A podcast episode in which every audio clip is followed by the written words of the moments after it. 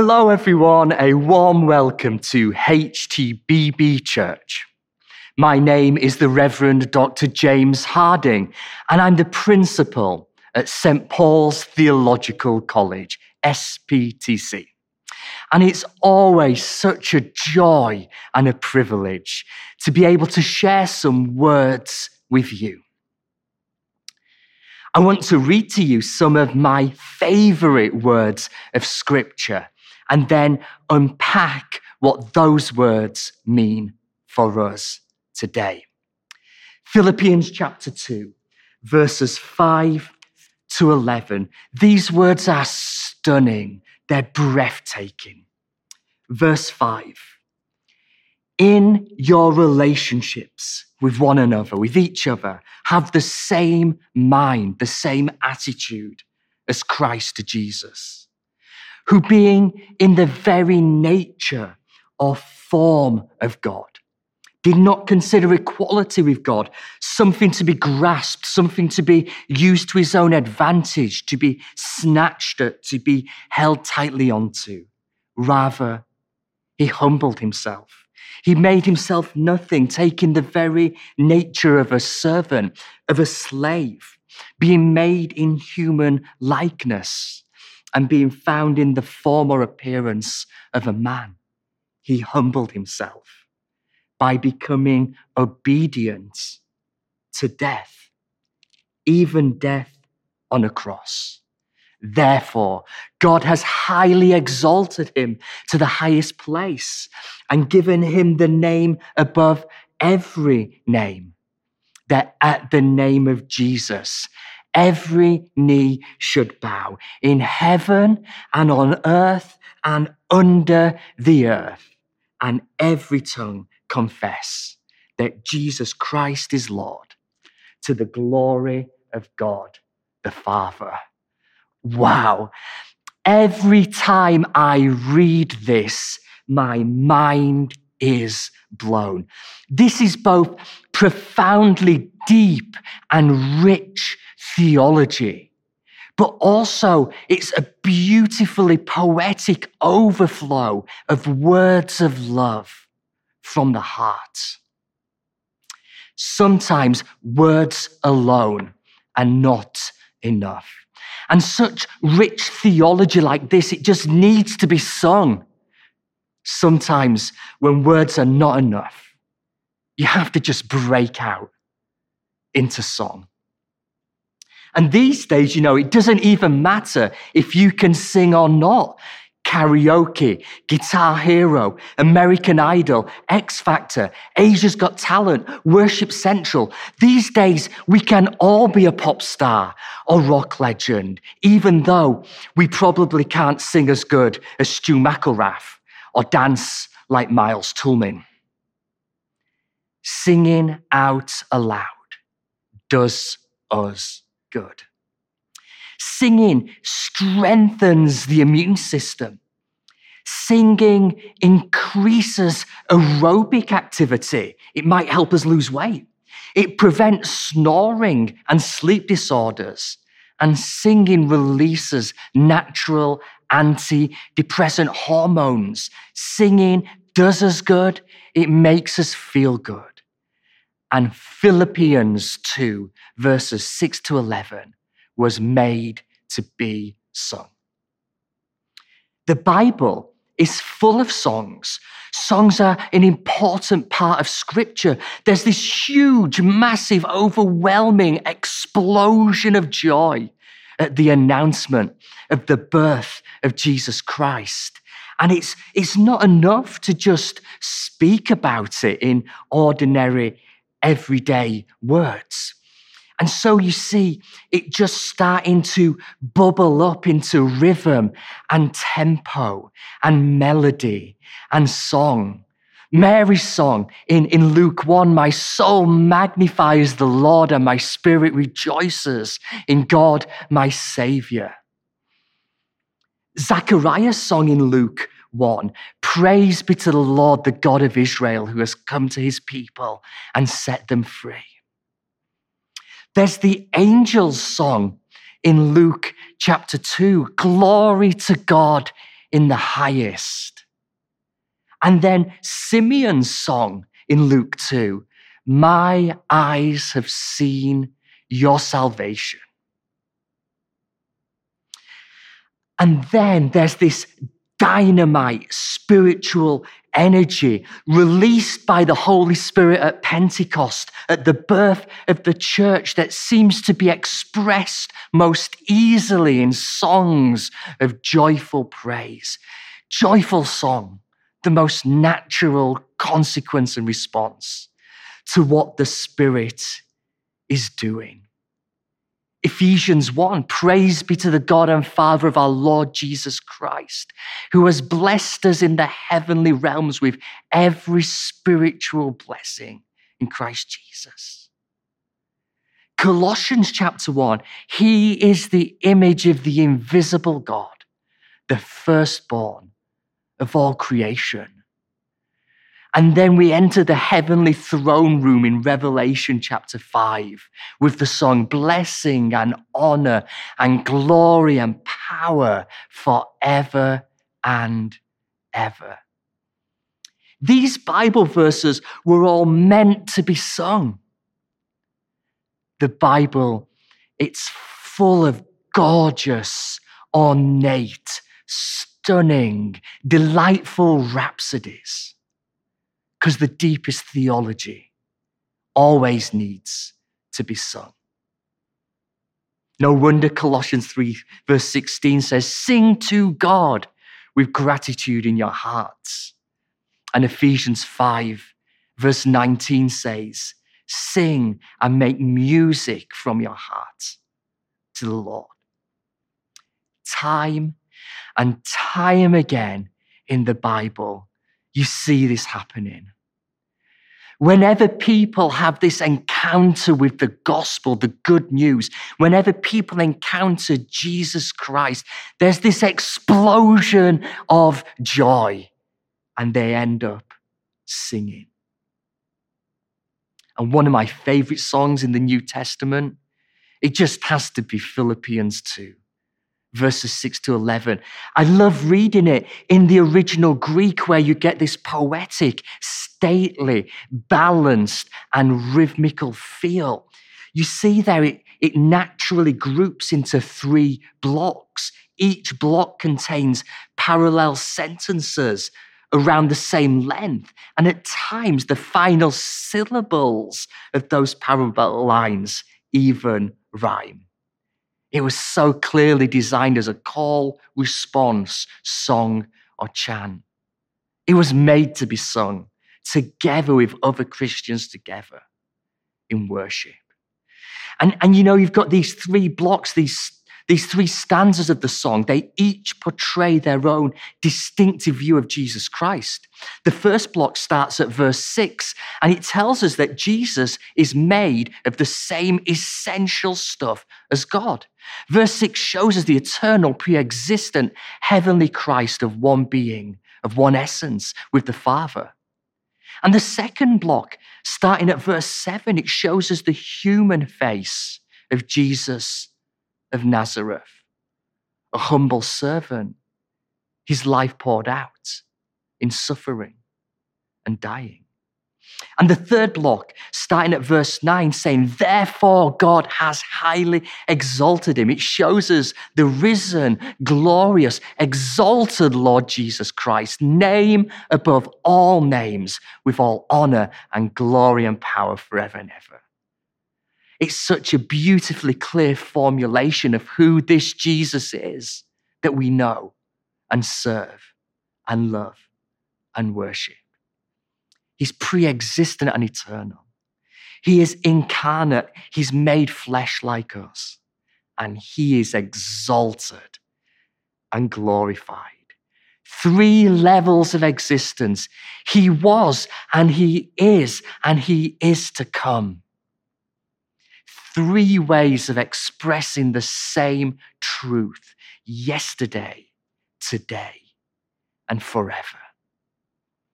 Such rich theology was made to be sung. You know, over the last three weeks, I've had the joy and privilege of preparing the advanced exegesis classes on Philippians for our master's students. And I've become so convinced that these six verses, so convinced they were written to be sung aloud, that, that I've stopped asking the question, should it be sung? And I've started asking the question, when was it sung? When was it meant to be sung? Some have argued that Philippians chapter 2, verse 6 to 11 was meant to be sung at our baptism. After all, this song contains a confession of the Lordship of Jesus Christ and an acclamation of his victory and defeat over the evil spiritual powers at work in the world. Possibly baptism speaks of all those things. Others have argued that Philippians 2 6 to 11 was meant to be sung at Holy Communion at the Lord's Supper of bread and wine. After all, this song calls us to remember Christ, to proclaim his death and resurrection, and to look up to heaven, to our exalted glorious risen Lord. Yeah, possibly those things are also important parts of the Lord's Supper. But I think the answer about when the Philippians 2 6 to 11 hymn was meant to be sung is actually found outside the Bible. Around the year 80 AD, just 18 years after Paul writes his letter to the Philippians, the Roman governor Pliny the Younger, he wrote a load of letters to the Emperor Trajan. In his 96th letter, Pliny tells Trajan about these Christians that he's arrested and interrogated. Their error, he writes, was that they were in the habit of meeting on a certain fixed day before it was light when they sang in alternate verses a hymn to Christ as God. They sang a Carmen Christi, as the letter says, a hymn to Christ as though he were God.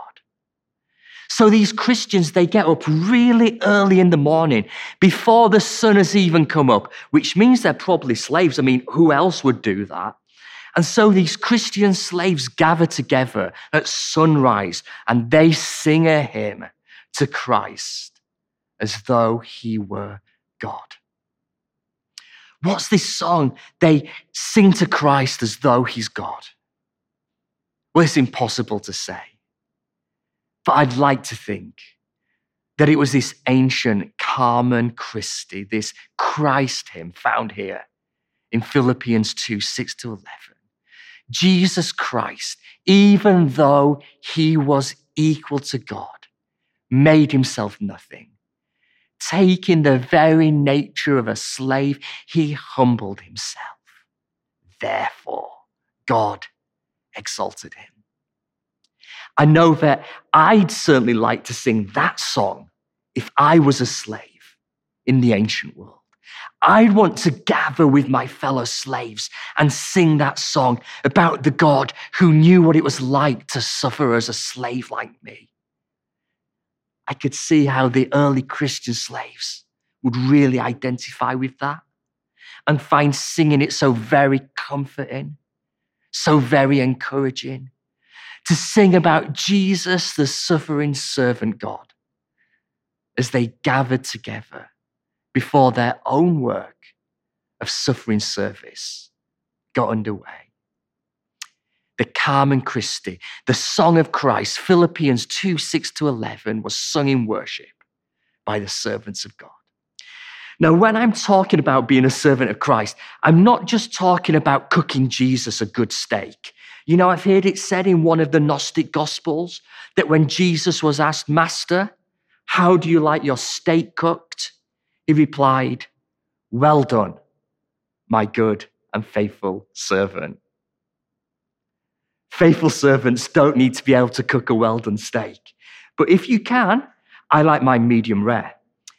Faithful servants of Jesus Christ do need to have the same mind, the same attitude as Christ.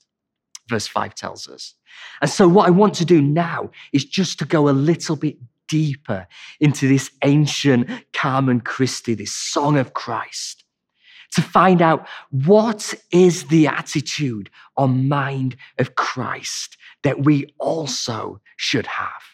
And to do this, I want to give you just three key words from the original Greek text for us to reflect on. The first central key word is found in verse 6.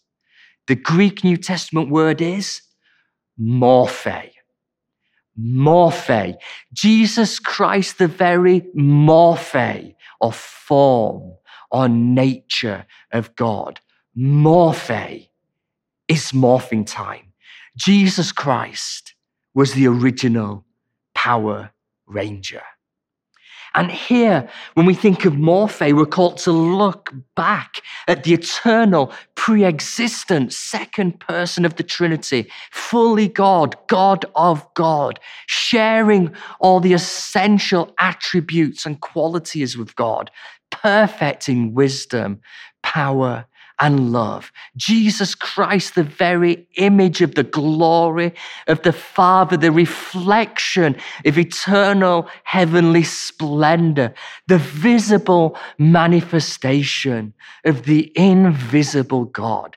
Now, when we get hold of that, as if we could ever really get our minds around it, but when you start to dedicate your life to trying to think about Jesus like that, then you're going to have to start to sing your theology. You're going to have to sing your theologos, your words about God, your words to God. The only practical response to Philippians 2, verse 6 is to worship. This week, why don't you try doing what those first Christian slaves in Philippi did nearly 2,000 years ago? Try getting up before dawn. That's about 6:57 in KL.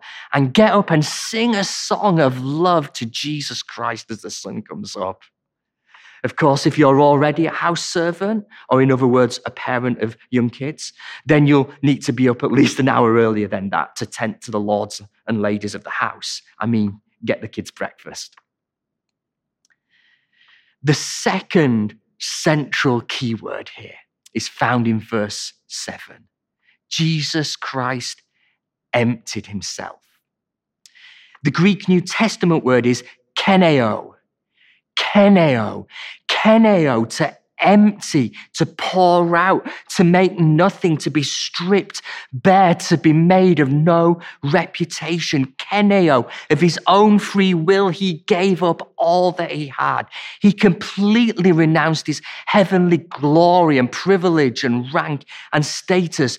Jesus Christ emptied himself of all that he had and all that he was, and he did it all for you. His blood poured out on the cross for you. His life poured out on the cross for you. His love poured out on the cross for you so that you can be filled and full and fulfilled of all that he was and all that he is. You can be filled with his life and his grace and his love. The third central key word is found in verse 9 Jesus Christ is exalted. In the New Testament, the Greek word is huperupseo, huperupseo, but perhaps the Latin will sound more familiar to you. Super exalto. Super exalto. This isn't just hupseo or exalto, lifted up, lifted high. Actually, that word's used five times in the Gospels to refer to Jesus Christ being lifted up on the cross. But this isn't just hupsio, exalto, lifted up on the cross. This is hooper hupseo, super exalto. Jesus Christ is super exalted, highly above all others, exalted to the highest place, the loftiest heights of heaven, the superlative honors, given a supremely, magnificently exalted name above every other name. And that name is Jesus. Jesus. It's a wonderful name, a beautiful name, a powerful name. There is freedom in his name, there is healing in his name. You can call on his name even now. Verse 5 is not part of the Carmen Christi, the Christ song.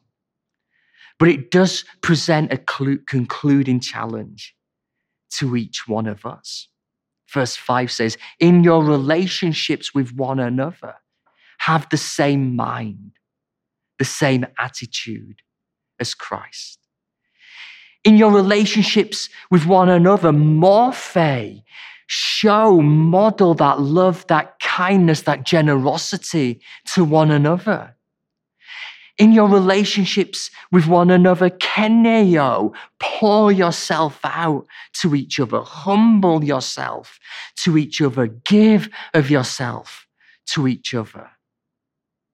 In your relationships with each other, hooper hupseo, super exalto, lift up each other, speak highly of each other, take pride and celebrate each other's achievements, big up each other. I think that's what St. Paul means when he says, have the same mind, the same attitude as Christ Jesus. And so my prayer is, may we have the same mind, the same attitude as Christ today.